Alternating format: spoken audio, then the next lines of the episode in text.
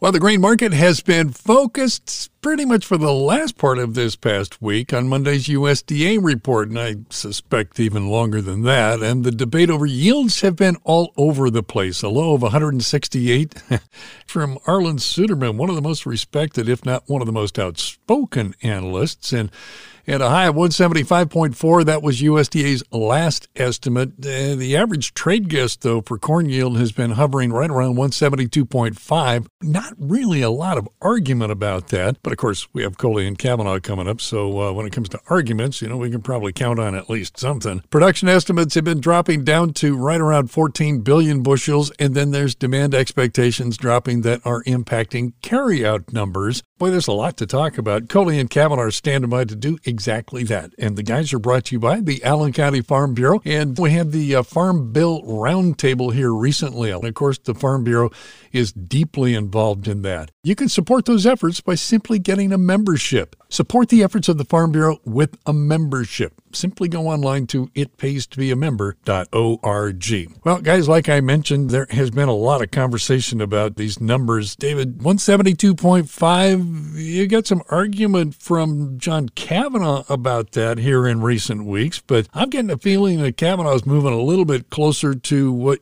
you've been talking about, David. Yeah, because the low guess is 170.6 and the high guess is 174.9. I think John's still 175 and his knuckles are getting white because he's hanging on so much. And of course, oh, you are going to get realistic now. And the NASS number from last month was 175.4. And look at a year ago, trend line, yay, 177. Well, not this year. So we're going to look at an acreage number revision too, because apparently the USDA is finally accepting the FSA data, not waiting until October. They're doing it now. So they're going to be looking at less acres that are going to be harvested. I think that's going to be interesting to see.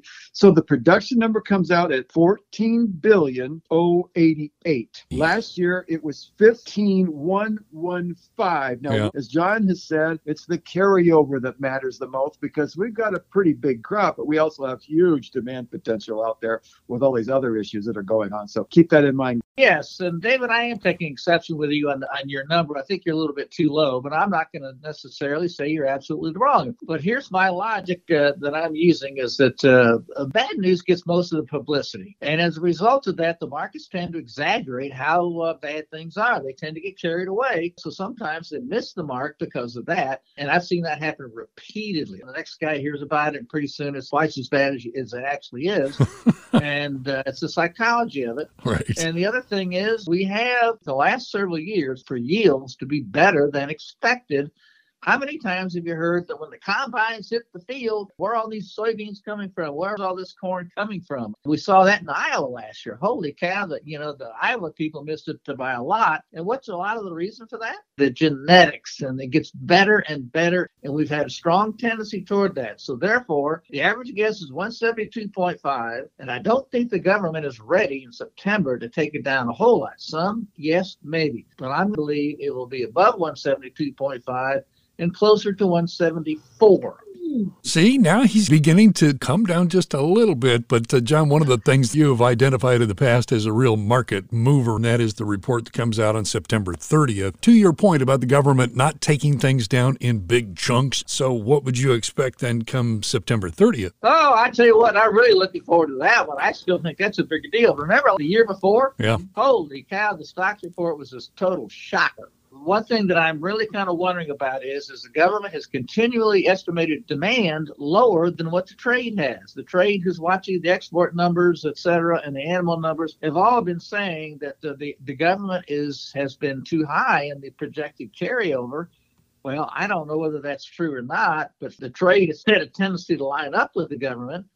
But the numbers that they were projecting themselves were lower I think there's a chance this carryover is going to be lower. Now, the average guess for the carryover is somewhere around 1.53 billion, and a lot of people think the projected carryover now is going to be higher. However, I think we could very well get a surprise. David, you can take me apart over the next couple of weeks on this one, but I got I'm afraid that we're going to get a tighter carryover than is currently projected on the September 30th report. Remember, on September the 30th, you get a measured number, not a projected number, but a measured number. So I think that's the one that I'm more interested in than I am the Monday report. And David, you know, part of this has to do with traders and the market trying to figure out demand. And demand, we've had our legs chopped out from underneath us because we don't have regular reports. We think demand is up, but that's based on overnight flash sale reports. Over the last 10 days, it seems like maybe export sales have been better, but how do we really know, David?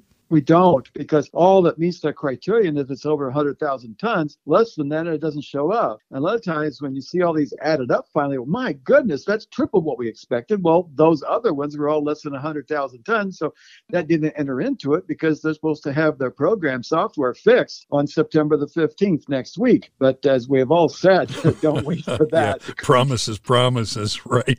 David, the numbers for soybeans 51.5, kind of the average estimate at this point that's down from 51.9, so not that big of a drop from the August report. But how you feeling about the 51.5? I'm definitely thinking that, yes, because I feel that with the good weather we've had in August, that has been very good for soybeans. I'm thinking that is, number is really solid. And look, we're going to get a harvested acres increase of 500,000 acres because they've reviewed the acreage data. A lot of double crop beans went in. So that's going to give you a crop size of 4.496. Now, look what it was in August, though 4.531. That extra acreage is adding to the production potentially, but I don't think that'll be realized that soon. But the real story is last year was 4.435. So we're definitely looking at a bigger crop than that. So keep your eyes open. I think this market report is going to be a little bit negative for beans and possibly friendly for corn, like John thinks. David, I'll take a little bit of exception there too, as far as beans go. Beans are surprisingly the crop is doing very well. I, I certainly won't dispute that, and I won't dispute what the average yield is.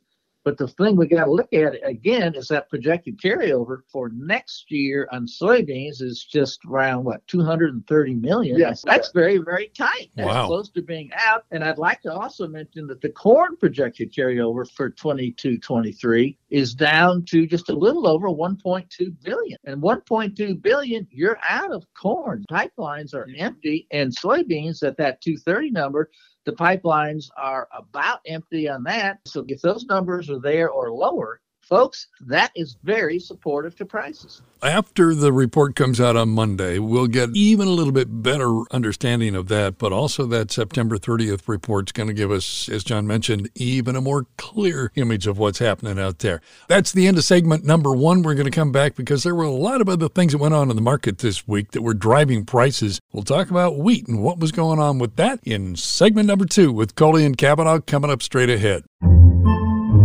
podcasts by Federated Media.